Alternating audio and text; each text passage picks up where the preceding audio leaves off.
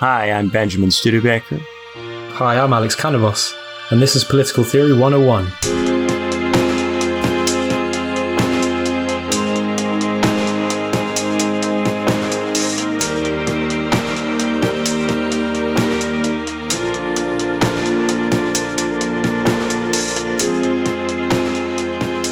So today we're going to do a Persian political theorist, Nizam al Mulk. Now, Nizam al Mulk comes from the Seljuk Empire. The Seljuk Empire is a Turkic empire in the 11th century, but it's a Turkic empire that is based in Persia. So originally, the Seljuks are a migratory steppe people. They move into Persia. They establish a Persian empire. So these Turks establish a Persian empire. The military is, of course, preponderantly Turkic, but the civil administration is Persian in form and it includes a lot of Persians. So Nizam al Mulk is a Persian under a Turkic empire. Now, Nizam al Mulk is also the vizier for the Seljuk Empire, a quite notable vizier. He serves for several decades. His period of activity overlaps with Michael Psellos, the Byzantine theorist we did a little while ago. So there's going to be maybe some comparing with Michael Psellos. That's not to say that Nizam al Mulk would have read Michael Psellos or that Michael Psellos would have read Nizam al Mulk, but they are contemporary and they're on opposite sides of a war because, as you might remember from the Michael Psellos episode, there's this battle Manzikert where the Byzantine Empire is badly defeated by the Turks. Well, which Turks? The Seljuk Turks. And who's the vizier at the time? It's Nizam al Mulk. So we're going to be in the 11th century again, but we're going to be over in Persia with Nizam al Mulk today. So let's do a little bit of the basics here. Nizam was vizier under two different Seljuk sultans. The first is Alp Arslan, who you might remember he's the one who won the battle and showed mercy to Emperor Romanos IV. And then Malik Shah I. Right? So while Nizam al Mulk is vizier, the Seljuks are at the absolute peak of their power. If you're not familiar with the territory of the Seljuk Empire, it extends from modern Turkey to modern Afghanistan. At its absolute peak, it more or less expelled the Byzantine Empire from Asia. The First Crusade was called in response to the expansion of the Seljuk Empire. So this is a, a quite important empire in the history of Europe as well. Uh, interestingly, both Al Mulk, both our guy Nizam Al Mulk, and the Sultan Malik Shah are assassinated in the same year, 1092. And we're going to talk about the circumstances that lead up to that assassination. After those, both of them die, there is a struggle for power among the four sons of Malik Shah. The empire is badly weakened and it begins its period of decline. The Seljuk Empire doesn't last that long, and that's one of the things we're going to talk about a little bit. Why doesn't it last very long? What goes wrong in the Seljuk Empire? So, a few few additional facts about this book and how it came to be written. Uh, the book that that Nizam al Mulk writes. Uh, the book's name is sometimes referred to as the Book of Government. Sometimes it's called Manners of the Kings. There are a few different names for it. The Sultan, Malik Shah, he came to power at the age of 18, and early in his reign, he relied heavily on his father's vizier, Nizam al Mulk, to stay alive. Because the new sultan was so dependent on the vizier to stay alive, the vizier acquired a huge amount of power and influence. And you'll see some historians argue that his power was even greater than that of the sultans he served, especially early in the reign of Malik Shah. When Malik Shah was a boy, he was inexperienced, he didn't know what he was doing. But there were, however, significant periods of discord between the vizier and Malik Shah, especially as Malik Shah got older and more experienced and more able to question whether he ought to defer so much to his vizier. The story goes that in one of these periods of discord, Malik Shah commanded his vizier, along with several other people, to propose treaties on the art of government, maybe to test his vizier against possible alternatives. And the story suggests that it's Malik Shah's wife, one of his wives, he had several, who is agitating to get Nazim al Mulk fired. Only Nizam al Mulk's work is said to have met with the Sultan's approval. Only it survives, so we don't really know if any of these other works were actually written, actually completed. Uh, we certainly don't have them. What we have is a copy of the work that was made in 1274, and Alex and I are working off an English translation of this copy. The original text is believed to have been written somewhere between 1086 and 1091. So just a handful of years before both Nizam and the Sultan are assassinated. This puts this book about 10 to 15 years after Michael Psellos's Chronographia that we read a, a few episodes back. The book, however, isn't widely circulated until the 12th century, until uh, there's a calm in that period of civil conflict. So it gets circulated somewhere between 1105 and 1112. That's what our sources uh, guess. Now, a lot of this is motivated by uh, an interest in Sassanid political ideas. A lot of the relationship between religion and the state that we get in this book is reminiscent of accounts from the Sassanid period. Now, the Sassanid period, the Sassanids are a late antique Persian empire. They coincide with the late Roman Empire and even uh, even the high point, uh, high period Roman Empire, and they're a Zoroastrian empire, and the Sassanid Empire is ultimately conquered by the Arabs during the Islamic uh, period of expansion. So it's a pre-Islamic empire, and so just as Michael Psellos is kind of interested in pre-Christian Platonic ideas and wants to make those ideas fit with Christianity. Nizam al Mulk has some interest in pre Islamic political ideas, Persian political ideas, but he, of course, wants those ideas to fit with Islam. So, how did the Sassanids do it? Well, for the Sassanids, kings are chosen by the wise lord, Ahura Mazda. Ahura Mazda is the name of the Zoroastrian god, the wise lord.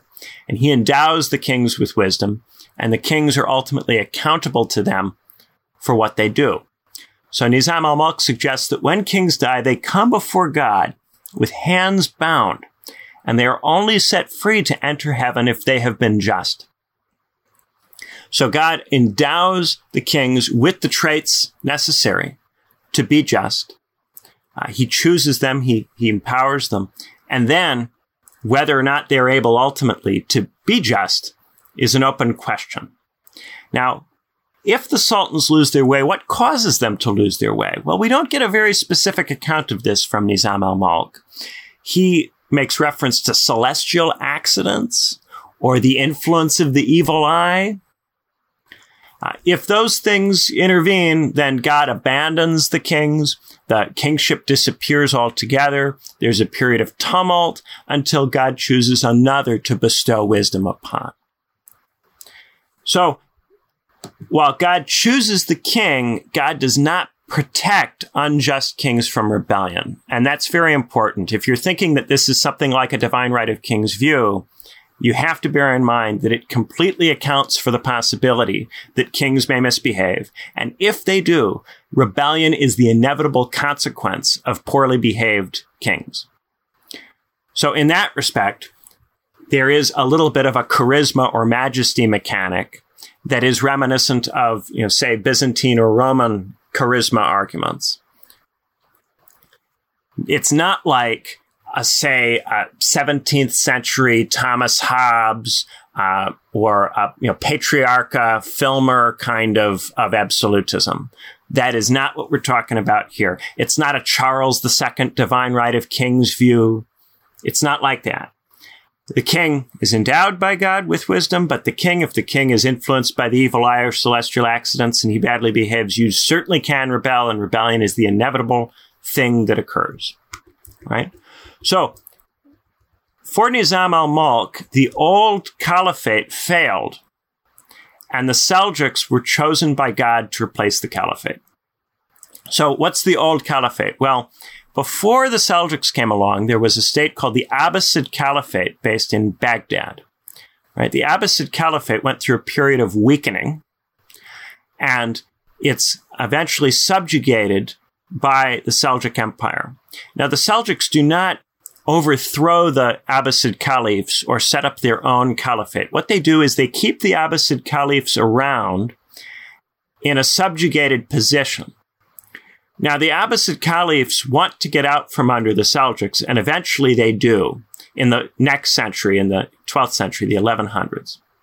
But uh, during this period, the Seljuks frame themselves as the protectors of the Abbasid caliphs, as their defenders, right? Now that is an arrangement that works to some degree for both sides because the Seljuks now look legitimate to Sunnis who still recognize the Abbasid caliphs as the caliphs, uh, and the Abbasid caliphs get to stick around.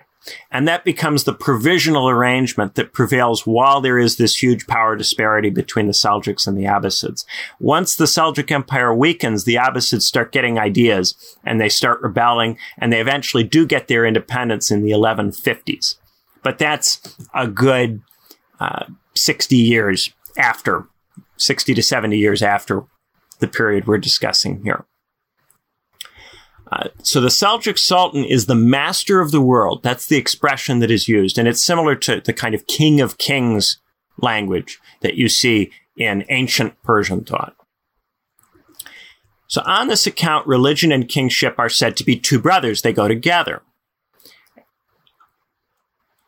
But since the wisdom comes from God, we don't really get a systematic account of how wisdom is acquired. Uh, and we don't really get a systematic account of the virtues. So it's not like a Platonist account where there's you acquire these virtues and then these virtues and then these virtues through some kind of pedagogical process that is heavily structurally uh, arranged. You know, for Plato, becoming able to do philosophy or able to, to have virtue is something that requires a very specific set of, of preconditions that you have to carefully arrange. There's none of that here because on this account, wisdom comes from God right? All we really get in terms of, you know, how does wisdom come about is that Nizam al-Mulk says that sons tend to end up like their fathers. So merit and heredity tend to go together. We often think of merit and heredity as different or alternative bases for picking people. Nizam will say that you ought to pick people who are meritorious or deserving or talented. And he'll also say that you ought to pick people based on blood or birth. The reason he says both is that he doesn't see a tension between these claims. He thinks that by and large, virtue is hereditary. Sons end up like their fathers. Uh, so instead of a systematic account of all of that, we get a lot of practical advice in this book, concrete advice about how to do very specific things, how to hold specific ceremonies, how to manage a household, how to conduct audiences with people. Uh, and in this respect, the book is kind of similar to Machiavelli's The Prince.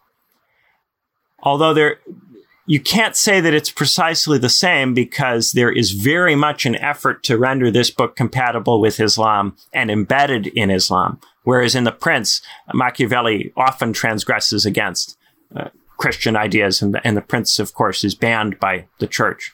In this book, there is uh, more of a kind of, of happy partnership between the political account and the religious theology. But we aren't going to get a more extensive discussion of the theology, in part because Nizam al Mulk is an Orthodox Sunni Muslim and he wants everyone to be Orthodox. And he operates from the basis that, of course, if we are good Seljuks, we're going to be Orthodox. And we're going to be Orthodox regardless of whether we're Turks or we're Persians or we're any other group of people from the Seljuk territory. So there doesn't need to be, from Nizam's point of view, a big, uh, complicated discussion of how theology works or how the cosmos works because there's meant to be a political consensus on religion that informs this.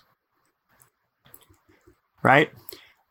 all of this you know, means that we don't really get a very structural account of, say, cultural development here.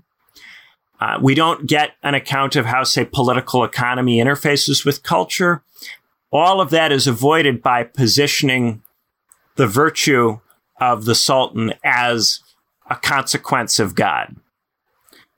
And so a lot of the kinds of questions that would come up in other political theory just don't need to be engaged here. When things go wrong, it's celestial accidents or the evil eye that's at the root of it. Right? Uh, so Nizam al Mulk isn't interested in telling kings how to be good people or how to develop into be, into good people. He instead wants to tell them what to do. He wants sultans to defer to this advice and to just do what he's telling them to do. And this is in part because he's the vizier and he wants to make the decisions. He's not really looking to help the sultan make decisions without his involvement. What he's doing is trying to impress the sultan, show the sultan, look how much I know about governing. Shouldn't you keep me? Shouldn't you stay out of my space? That's at least my impression reading this book. Do you have the same impression, Alex, or do you think a little bit differently about it? Uh, maybe there's a bit more than just, you know, God or fortune's will when it comes to how you can acquire wisdom or what the virtues are.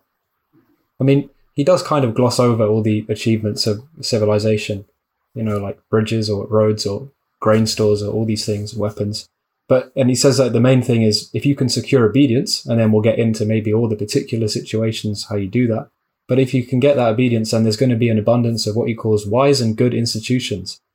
And it links to what you were saying about merit being hereditary. Like in a, in a, in a story, so not, because he doesn't teach the Sultan in just theoretical language. I, I, don't know if you mentioned there's a theoretical section and a narrative section.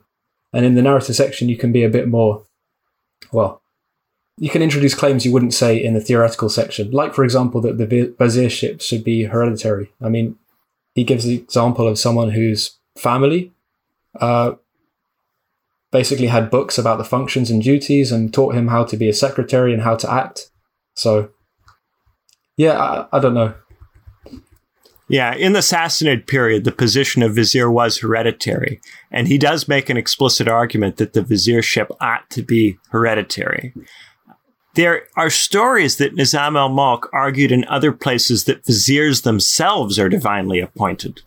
Uh, but that's not a claim that he makes in this text. It would not be a very safe thing to put into writing. It would not look very good to write that.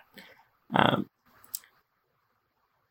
he does tend to, to criticize the Sultan a little bit in spots, especially in the second part of the book. There are two parts to the book, and the first part is meant to have been written before the second part, though it's not clear how big the gap would have been between the writing of the first and the second. And in that second part, he gives the Sultan a hard time for appointing young incompetent generals. He, uh, you know, gives the, you know, argues that the Sultan shouldn't be uh, giving so many titles out, that he's diminishing the value of titles by uh, throwing them around. There's an argument that you, know, you, sh- you shouldn't be giving the same person multiple titles because oftentimes they won't be equipped to do all of the different roles associated with those titles. They may only be able to do some of those roles. And if you give them too many different things to do, they end up doing work that doesn't really belong to them. There's a lot of concern here about military people getting involved in the civil administration. Turks trying to be tax collectors when that is really something that for Nizam, the Persians know how to do. Uh, and the Persians know how to do it because they've always done it, while the Turks will have this uh, military attitude to the whole thing. And they'll just uh, strangle the peasants and squeeze as much as they can out of the peasants, and that will lead to rebellion. There's a lot of focus here on what causes rebellion and how to not cause rebellion. At one point, uh, somebody tries to advise the Sultan to substantially cut the number of people in his employ from, I think, 400,000 to 70,000. And Nizam thinks this is, is very stupid because all of the people that you fire have military and, and civil administrative training, and they will put that to use rebelling against you if you quit paying them. so, and they did. Uh, yeah, yeah. And then he tells stories about, of course, it happening. One of the things that he loves to do, he'll start with a kind of basic piece of advice, and then he'll tell a big story. Uh, some of them are very long stories, some of them are shorter, and the stories will sometimes be religious stories, sometimes they'll be contemporary stories, sometimes they'll be ancient stories. There are uh, an impressive range of different kinds of stories that he tells. And yeah, I think it's it's it's kind of fun. Of course, some of the stories go on a bit and can be a little bit uh, difficult to read all the way through. He does have a tendency to go on a bit in the stories. I think part of where it gets really interesting is where we start to get a sense for what, in Nizam's view, is the role of the Sultan. Because if Nizam wants to have free rein to administer the country, uh, he still needs to give the Sultan a role especially because he's writing this book in part to justify his job to the Sultan. So he can't be suggesting that the Sultan doesn't have anything to do. So we do we do get a little bit of, of good detail on this. The Sultan has a more ceremonial position. He's encouraged to be generous, to have a lavish and impressive court. And all of that is about creating a sense of majesty around the government so that the government is a little bit terrifying, a little bit impressive. Right? He's not supposed to give very many direct orders. He's not supposed to change the laws or mess about with the structure of things. But he is encouraged to hear people's grievances two days per week. And the Sultan is supposed to listen to petitioners without any intermediary. So the people come, they directly tell him what is going on, and then he's supposed to give some form of answer to the petitioners. Now, it's important for Nizam al Mulk that the Sultan know what's going on. The Sultan needs to have a bunch of spies. Sometimes tra- the word is translated as postmasters who bring him news and information and tell him what his officials are up to. And these spies are supposed to help keep the officials terrified of the Sultan. And the same goes for the petitioners. If you wrong someone and they travel to where the Sultan is and petition the Sultan and go, I was wronged by this nobleman. He screwed me. He treated me in an unjust way. He stole my land. Then the Sultan will punish that person who did that thing to you. So the way that the Sultan upholds justice on this account is that the Sultan punishes wrongdoing. So the emphasis here is not on the laws being poorly constructed or incorrect. The emphasis is on the laws not always being followed and on the limited capacity of the Sultan to enforce the law.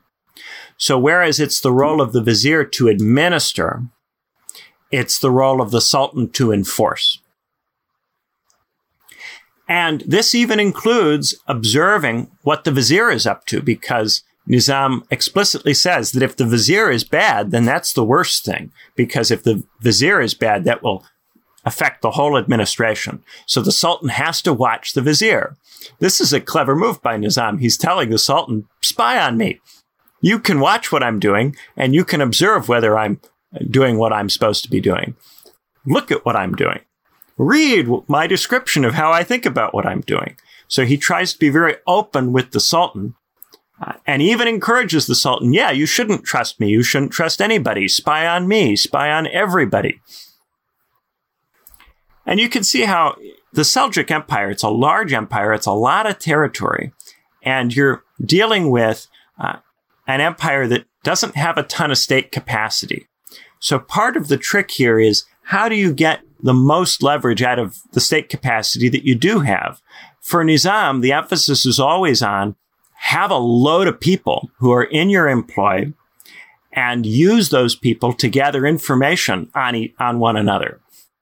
Have everybody spying on everybody and reporting to everybody about what's going on. Encourage everybody to tell you anything that they don't like that happens, knowing that you will justly enforce the law.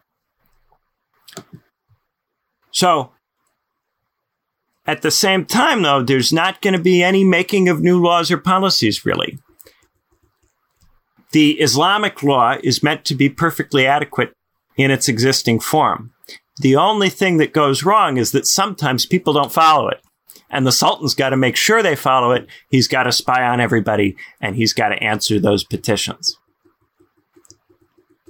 So there's an emphasis on ancient laws here and on there being an ancient way of doing things that works if you actually do it. And the problem for Nizam is that people don't always do it. People sometimes do other things. And so there are certain, I, I think, from a you know, more modern or contemporary standpoint, disadvantages to this in that you have a kind of lack of dynamism or adaptability. You're not going to change the fundamental laws. You are just focusing on making the ancient set of laws work as well as they can be made to work. It's a constant struggle to enforce the laws and prevent uh, widespread decadence from setting in. So all the problems are about moral decadence. Moral problems come from celestial accidents or the evil eye. There isn't a structural or systematic account of where they come from. Uh, because you can never get rid of them, you can never trust anybody. There's always more of these problems.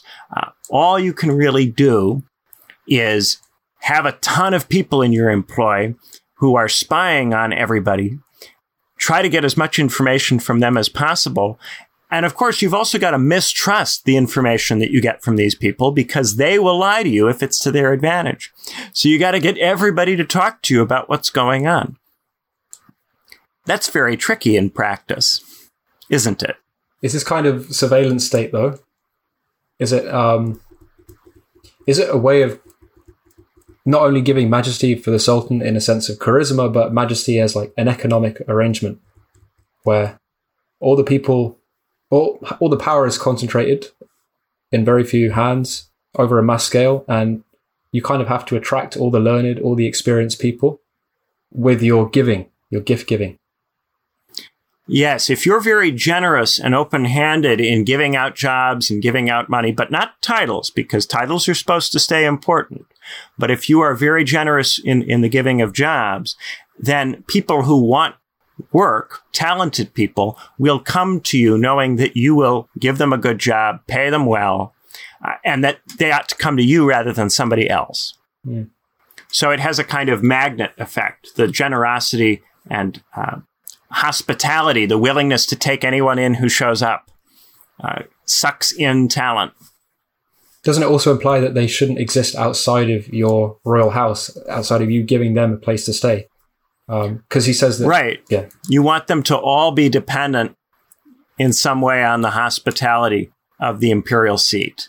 You want everybody with talent going. I owe my job to this person. And there's different kinds of like dependence on the sultan because a lot of classes have a right to a portion of the treasury. He says so, a yes. state salary. Whereas the peasants, mm-hmm. I suppose, they're supposed to be inviolable, apart from obviously giving taxes but the taxes have to be fair and politely asked. But they have to sell their crops on the market, so yeah, they they get a smaller portion of empire. Yes, there is on the one hand a constant emphasis on preventing the peasants from getting uppity and trying to get above their station. On the other hand, the mechanism for doing that is to be gentle with the tax collection. So the focus is always on don't aggravate the peasants by squeezing them too hard squeeze them just the right amount. But can we can we still link this to majesty as a kind of economy or not? Because it's like they can't. I don't know why are they satisfied basically being in that level of dependence on the sultan? Is it there's no other way to protect their land basically than to have this figure of majesty, which is so powerful that all other yeah enemies are kind of they submit humbly. Yeah, if you think about an empire like this, uh, especially a relatively young empire like this that hasn't been around that long, it's very difficult to bring the Seljuks' power to bear everywhere at once. So you need a kind of awe-inspiring, majestic terror of this. On the one hand, total open-handedness, willingness to give everybody a job, willingness to, to throw money all over the place. But at the same time, surve- heavy surveillance element and a willingness to be extremely ruthless with people who break the law. So it's, it's a majesty that both comes from generosity and uh, uh, viciousness with punishment. And the reason that you have to make such a show of both of these things is that your state capacity is otherwise relatively limited. You can't be everywhere at once. And there are mountains, you know, the Zagros mountains that sit between a lot of the Persian seats and the, the eastern part of the empire and the western part, Anatolia, Syria, and so on. And so it's really a big walk or a big ride to get from one spot to, to another. And therefore you have to really, really make a big show all the time to make up for the fact that your actual ability to go somewhere, look at something yourself and make a judgment based on what you see is very limited. But is it because, uh, yeah, you lack state capacity, or is it just the conventions of the time? Same for Psellos, Michael Psellos in the Byzantine Empire. I mean, the the road system, the network in the Seljuk Empire was still pretty impressive. Merchants come from East Asia, East Africa. Uh, so, and also when there's stories of commoners who complain at the king for not giving enough, and then, and yeah, as a in the story section as opposed to the theoretical section, it's a bit exaggerated. So the king gives out con- so many gifts, it's kind of unimaginable. But they still have an excess left afterwards. That's the point. So they still have state capacity, you might say because their treasury is just so so much more has so much more majesty than anyone well, else. There's there's a, a lot a load of wealth, but your ability to translate that wealth into results is more limited. And this is in part why there's such deep criticism of the idea that you should cut the number of people that you employ so that you can acquire more gold. For Nizam, it's very obvious that having a bunch of gold in and of itself accomplishes very little. If you're not using that gold to own people, and I'm not saying necessarily slave, although of course you do have slaves. But uh, if you're not using that gold to control people, to get people to do what you want, it doesn't serve a purpose. So raking in gold and sitting on it doesn't accomplish very much. But using that gold all the time, bringing in large amounts and also spitting large amounts out can give you large numbers of people who will help you to administer this territory even in places that are very far away and have a large amount of autonomy. In comparing this to, say, the Byzantine or the Roman Empire, you want to emphasize with Persian empires, uh, and particularly with this Seljuk Empire, there is a lot of decentralization because a lot of the territories are a bit remote or a bit difficult to access. You got to remember in the Roman Empire, there's the Mediterranean Sea that sits in the middle. Yeah, there are Roman roads and they're good and all that, but the Mediterranean Sea sits in the middle and that lets you hop across on a boat relatively quickly to lots of different areas of the empire. So in you know, lickety split quick, you can get from Italy to Greece to North Africa to Egypt. It's not that hard. If you are on campaign in Afghanistan and you want to go over to Turkey, you have to go a very, very long way. And it's not, even with good roads, that's slower, more challenging, more difficult. Uh, so oftentimes with Persian empires, and you see this with the Seljuk Empire, there's no one fixed capital. There's a kind of roving court, which is constantly moving around from city to city. And it's because you constantly need to be moving toward wherever the trouble spots are as you understand it. You can't really stay in one place because things will just keep happening too far away for you to really be sure you know what's going on. So you have to constantly move around. Is it not called a big state capacity if they can suddenly mobilize thousands of mounted warriors? He advises the Sultan to kind of restore that as a custom and to fund more, you know, retainers at the yes. palace. Yeah. Yes, for, for Nizam, so much of the state capacity is about the number of people you can employ. I mean, nowadays, oftentimes we have you know, people going, well, we have a bunch of state employees, but are they efficient? Are they being productive? This way of thinking is predicated on having the ability to structurally change things quickly and efficiently. In this period, uh, if you try to lay off a bunch of state employees, those people will take up arms and they'll establish fiefdoms in faraway places. And those places will just stop sending you tax revenue all of a sudden. Uh, and until you physically go over there and deal with them, they will continue to just not send you tax revenue. And this can get really annoying really quickly. Right? You can imagine if you do austerity now and you fire a bunch of British civil servants, they're not going to go and set up a fiefdom in Wales, carve off a chunk of territory, and just refuse to have anything to do with you. Uh, that's not going to happen. They're not going to establish themselves in some citadel in in uh, York and and just cut off revenue from the whole northern part of the country. That can actually happen here, and it does happen. Big chunks of territory just go missing because disgruntled people uh, decide that they're not scared of you because they know how the empire really works. They've got the training. They've got a large enough number of people that they think, well, uh, if they don't get out here and it might take them years to get out here, I can just keep hiding away in the hills doing whatever it is that I might like to do.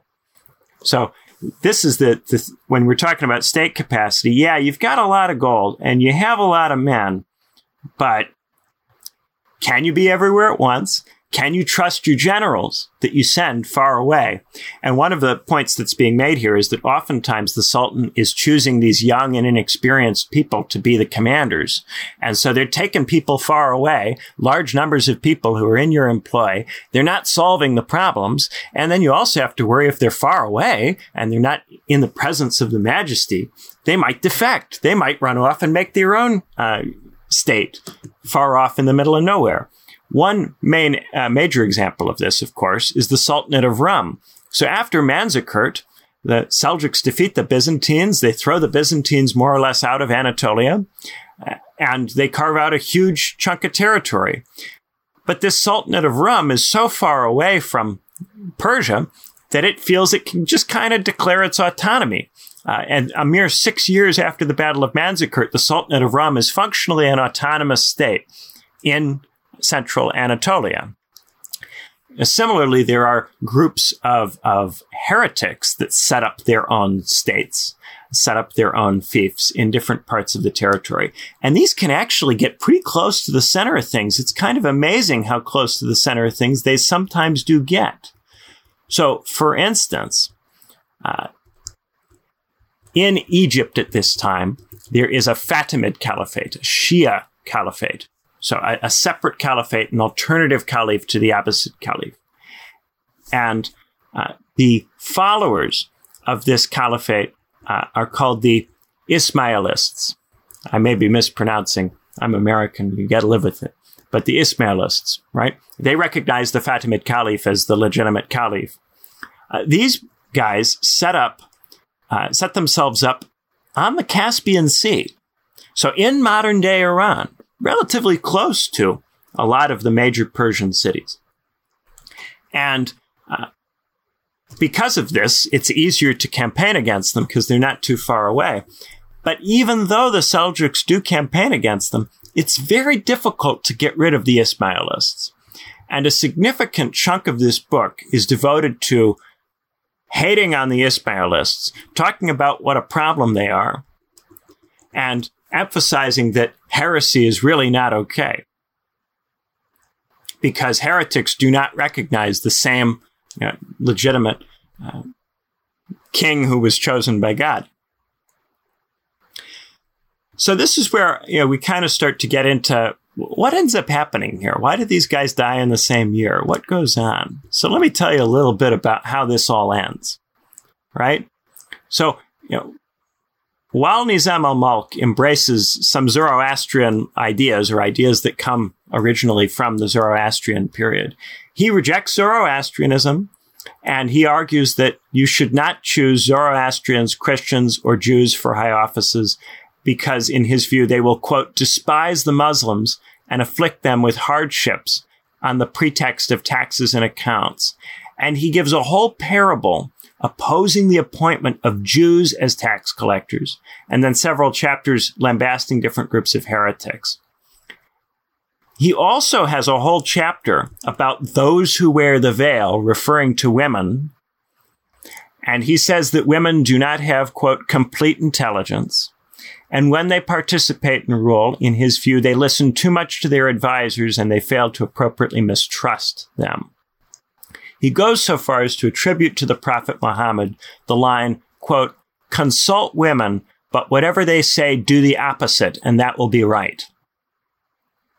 So, what's all this about? Well, for one, the Ismailist rebels, uh, they uh, set up a, a, guild of assassins called the Hashashin, or throat slitters in Arabic. Our word assassin comes from this word.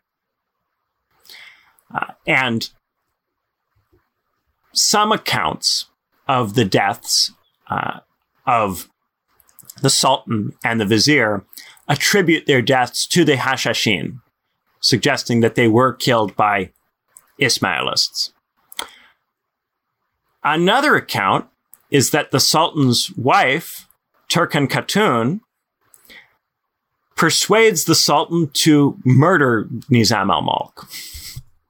So there is significant criticism of heretics, minority religious groups, and women, in part because these are the groups which Nizam al Mulk perceives to be personal threats. And indeed, one or the other of these is ultimately responsible for his death. It's not entirely clear which is the case. Some even suggest that the Sultan, on the advice of his wife, works with the Hashashin to kill the vizier. that both are involved and that it's a conspiracy involving both parties. Uh, the vizier dies first, Nizam al Mulk goes first, and then shortly thereafter, the Sultan is also murdered.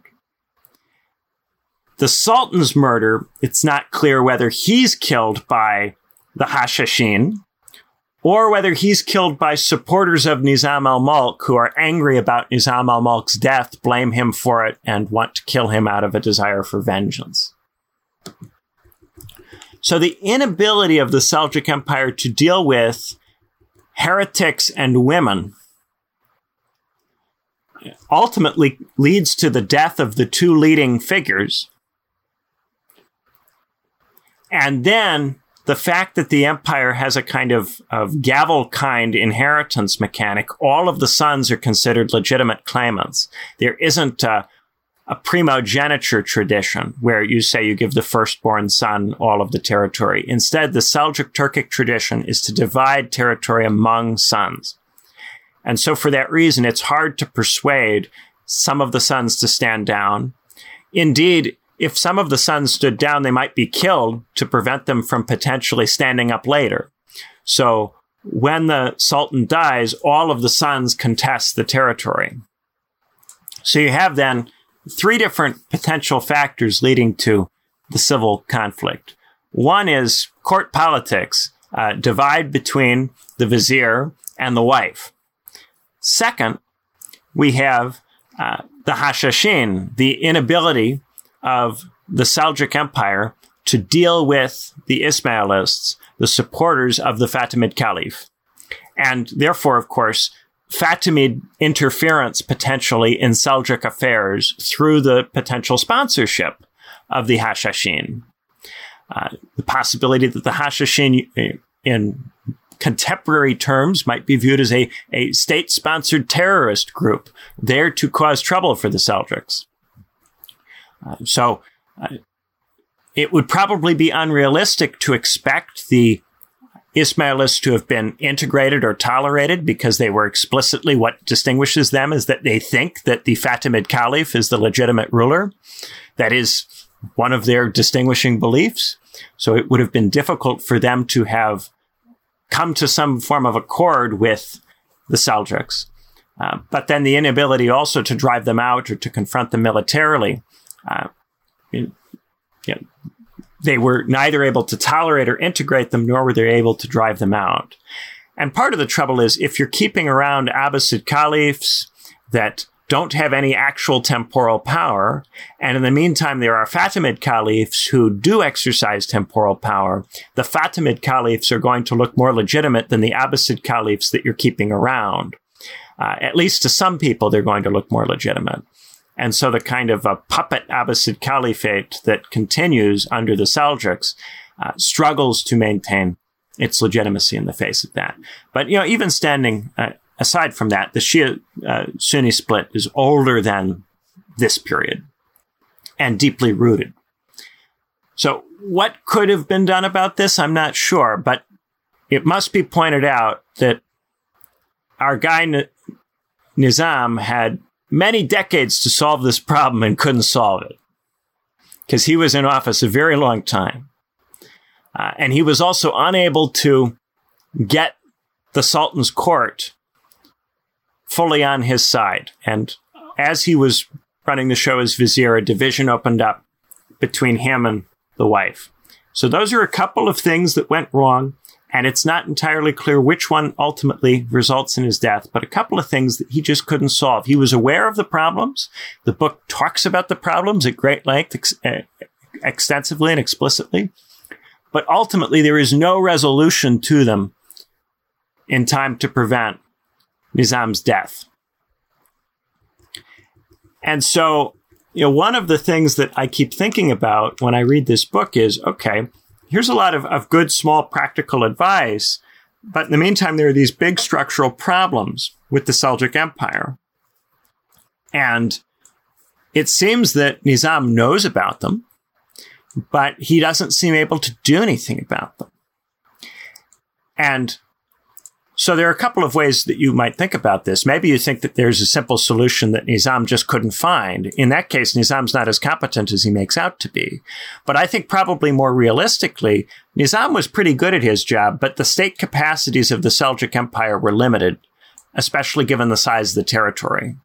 And that meant it was always possible to have rebellions and always likely that remote areas would go rogue. And there's a lot of useful advice about how to minimize that as a problem. But structurally, the character of the Seljuk Empire doesn't easily allow uh, for you to solve it in any kind of permanent way without accepting a significant shrinking of the empire. And one of the things I like to point out, uh, if you have a really big state, you need to be more inclusive because you're going to have more pluralism in that state. And so if you have a thicker and more rigid and more exclusive legitimation story, it's going to be harder to hang on to territories that are further afield and more different from your core territory. And so, because the Seljuks are committed to the Sunni religion, to an Orthodox Sunni account, their ability to incorporate populations that are further afield without rebellion is more limited. And then you also have certain fundamental state capacity issues with large Persian empires. And if you, you notice historically, the versions of the Persian Empire that get the biggest tend to have these issues with, with problems way far out. Because uh, these very big versions of the Persian Empire really struggle to project state power out at the periphery they can occasionally you can bring a, a Persian king out to one particular region. He can win a battle against somebody out in, in, one particular region, but usually at the cost of having to leave other regions in the hands of other people who may not be competent. And so oftentimes Persian empires can only get really big if there are weaknesses in the periphery, if the surrounding states are weak. And so, in the case of, of the Seljuk Empire, it was the weakness of the Abbasids that allowed the Seljuk Empire to expand into Syria and Iraq.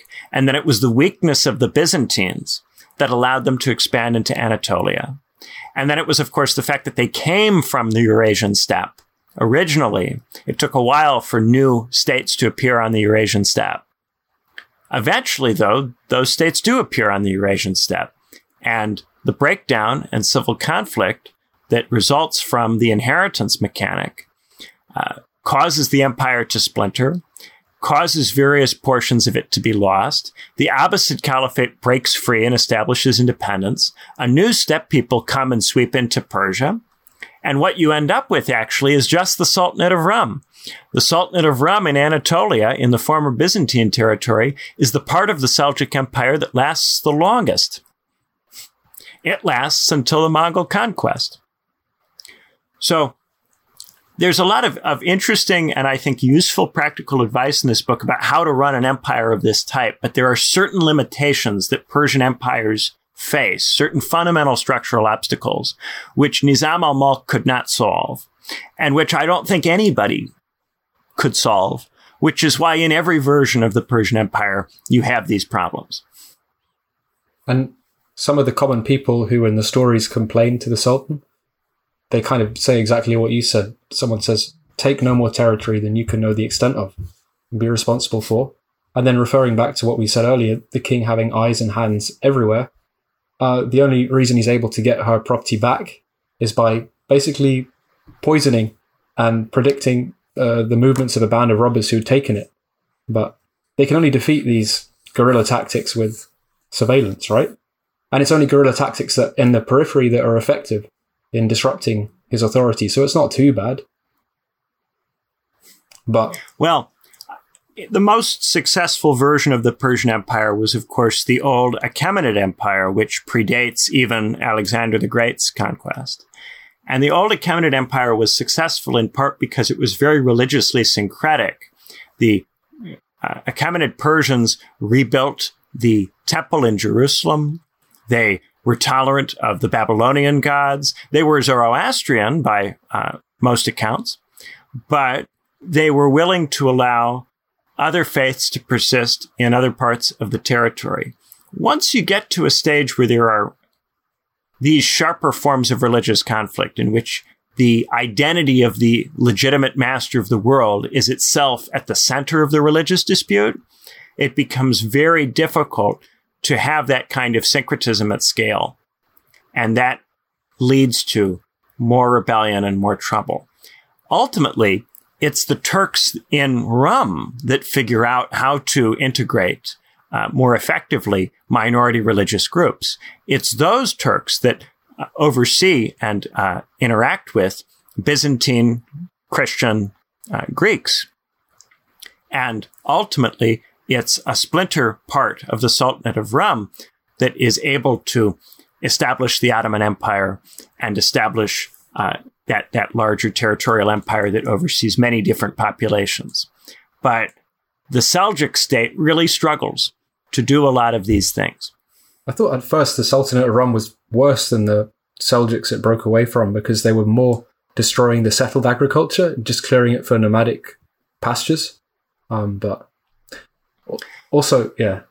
Yeah, I would not say that the Sultanate of Rum was uh, you know, really open handed or tolerant per se, but there is a certain practical issue that you have of managing this large Greek Christian population. And the fact that you have this problem from the start forces you to adapt uh, and, and follow a more pragmatic strategy. Uh, there's a journal article I'm actually going to stick in the, uh, for our listeners on Patreon, I'm going to put it in the uh, show notes uh, that kind of illustrates some of the religious uh, disputes that went on within the Sultanate of Rum and how it was resolved, not happily, but in a manner that was consistent with the maintenance of the state. Is it uh, fair to say maybe Nizam played into the what you call one of the structural problems by encouraging ethnic competition within the army, but not within the you know the peacetime administration? So yeah, having mixed armies. Yeah. So so it's this is interesting. There are chunks where he talks about the value of having different groups in the army. Now, these are not different religious groups. Yeah, not heretics. But but different uh, peoples in the army. They're all meant to be orthodox. They're not meant to be heretics, but different peoples in the army. However, when he starts talking about the civil administration, which is closer to his own domain, he suggests that some number of Turks can be admitted to the civil administration, some number of thousands per year, but they have to start as pages and they have to be in a very particular kind of uh, initial role so that they get the hang of settled life. There's a, a nomadic versus settler distinction in this work. And the Turks are associated with being nomadic. And if you are nomadic, then you, uh, on this account, don't really have the knack for tax collection, don't really have the knack for managing cities, uh, and you ought to only very slowly dip your toe into that. He's more ready and willing to believe that the military can be more pluralistic.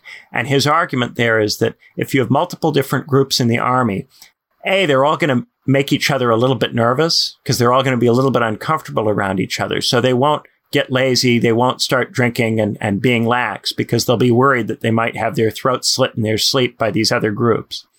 Secondly, there, there will be a little bit of a competitive element. They'll want to prove that they're braver or more courageous than one another, and that will cause them to fight better, he argues.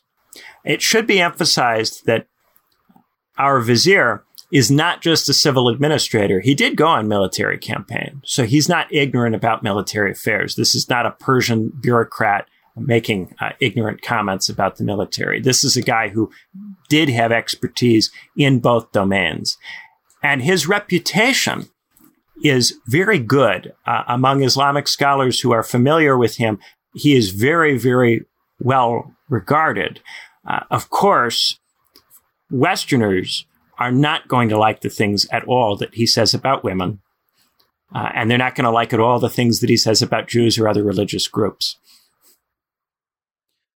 In terms of, yeah, governing an empire, though, uh, well, he gives very detailed information how you advance in rank. So even those Turks who are made to settle, very detailed how they become pages, what they do the first, second, third, tenth year. So in a way, maybe that's more effective than just kind of, uh, I don't know if you could call it metaphysical or a big, make maybe Michael Psellos type worldview where you just instruct kings and teach them about the good and yeah. Yeah, he will give, he does give, you're right about this. He does give a very specific career trajectory for ordinary bureaucrats. He's not going to do that for the Sultan. He's not going to talk about the education of kings, but he does give a very specific career trajectory for bureaucrats. Yeah, there is detail on that because that's practical. That has uh, practical import. And there are active debates going on about what kinds of jobs or what kinds of titles different people ought to be given all of that is a matter of, of policy. But surely it would also bear back on the education of kings because the kings have to rely on judges who aren't just his agents, but are also, you know, they, they're supposed to be badge wearers for the caliphate, so not his kingdom. And uh, the Islamic scholars, maybe they today might respect Nizam al Malik because he founded the Nizamiyas, Nizamiyas, the universities, institutions of higher learning. So all over the realm, he's kind of got a vision for improving the knowledge. And the whole the point of the king is just knowledge of everything that happens, surveillance. So you can see indirectly maybe he's going that way. Yeah, it's not framed as as a as a pedagogical exercise. It's more about getting skilled people who can do specific things. So his view of, of say the universities in many ways it's it's closer to the kind of contemporary view of, of preparing people for jobs getting people who have the skills necessary to perform certain discrete roles it's not about uh, creating philosophers as such no although of course philosophy will occur at some of these universities and uh, they will contribute to the intellectual and artistic life of not just the Seljuk Empire but uh, to some degree subsequent empires uh, but yes, uh, it's there. It's not as if he is disinterested in education uh, writ large, but he doesn't have the kind of account that you might associate with Psellos or with some of the other Platonists we've covered. Uh, no hierarchy of virtues. There is an, an, emphasis on ritual insofar as he's very specific about how kings ought to receive people but again, it's a kind of practical thing for establishing majesty. It's more straightforwardly to do with legitimation. It's less about, say, creating, you know, you know as Confucius wishes to create a uh, united customary community. It's not that kind of thing. It's just about how to appropriately impress people so that they'll behave. In many ways, it's a more minimalist account of political theory because it, it needs to fit a state which has more minimalist capacities. The main thing that the Sultan can do is employ people and punish people. Those are the main things that the Sultan can get done. And the main thing the vizier oversees is the tax collection and you know, sometimes the army. Uh, that's really all this state is doing. It's collecting tax. It's, it's overseeing military personnel. It's got a big, big, big, big court with all sorts of crazy lavish things going on you won't see anywhere else. Uh, and that's, that's what the state does. It funds the court. It funds the army. It funds tax collection. Does does the court create any either material wealth or kind of knowledge? Because obviously it attracts counsel, so the king is expected to listen to people more learned than him and listen to the majority opinion. So there's a lot of people there, perhaps with a lot of skill and also yes. doing nothing as well. As long but. as the king mistrusts all of them and is constantly second guessing their advice and bringing in other people. So it's not so much that the king should put his own judgment ahead of theirs. It's that the king should seek out multiple opinions about things and try to get to the bottom of what's really going on. That doesn't mean just straightforwardly deferring to any particular person although there are lots of things that the king is meant to defer to the vizier about, which is why the vizier is the one who must be most closely watched, because the vizier has such an expansive role in this account, because Nizam al Mulk is the vizier. Do you think this theory has more, has bigger distinctions between each social station or class or whatever you want to call it, interest group? Because of the, just the huge majesty the Sultan needs to have and because if Sultan doesn't respect majesty, people will think maybe their own skills aren't valued. He says this. They won't respect nobility either. Yeah, th- there is a suggestion that if the Sultan doesn't treat, say, nobles uh, appropriately, that this will also cause other classes to feel that they're not appreciated or feel as if the Sultan doesn't uh, see their worth. So this is a, a very conservative idea. This idea being that peasants will want to see you treat the nobles as better than them. Uh, if you don't treat the nobles as better than them, then you may not think that they're worth anything at all. You may not understand their value. So the way that the Sultan communicates this understanding of where everybody belongs is by treating whoever's proximate, which will often be the nobility, in the appropriate way that is fitted to the rank. So in this way, all of the ceremony that's about treating someone the appropriate way based on their class or their rank, it's all about contributing to the majesty of the Sultan, and establishing legitimacy. It doesn't have a kind of broader, you know, trying to manage or curate a culture. It doesn't have a kind of a broader political economy narrative. And the main thing the Sultan does in terms of political economy is collect tax. You know, uh, you know th- there's got to be tax collectors, but those report mainly to the vizier. And then uh, the Sultan is also got to be making sure that people's land is not being stolen, that people aren't being screwed over. But again, that's a criminal justice angle. The Sultan is very heavily involved in criminal justice. It's not as if there's a whole agricultural plan here. There's no big central plan. But there are granaries, and apparently, you know, a sultan saved people for seven years from drought just because they had grain yes. storage. So that's quite. Yes, the sultan should acquire enough to be able to alleviate grain issues because if you don't have enough grain to alleviate grain issues, sometimes there will be instability in a particular area or drought in a particular area. And if you don't get grain to people, people who are hungry have no reason not to revolt. Mm. And indeed, in this part of the world, grain shortages have always been a source of political instability and continue to be a source of political instability grain price problems had a lot to do with starting the contemporary Syrian civil war. And that's a good enough deal for people, basically. So just not be interfered with, pay your taxes, and then to see a massive inequality. That's a good enough deal. In this period, in this period, yeah, these days, people have much more substantive expectations for states. Yeah, and when we were doing Platonists, a lot of Platonists want states to do things they've never done before or they've never done particularly well. Uh, a lot of this is about making sure that the state does the things that everybody expects it to do, at least semi competently. Given the scale of the state, it's hard to do even the basic things that you would expect an ancient or medieval state to do. It's hard to do those things even, even okay, because this state is so large, it has such a hard time knowing what's going on. And that's the classic Persian Empire problem. If you're really big, how do you know what's happening? And why should people care about you? Anyway, we're over the hour, so that's probably a good place to end it. Thank you guys for listening, and have a wonderful rest of the day. Bye bye. Bye.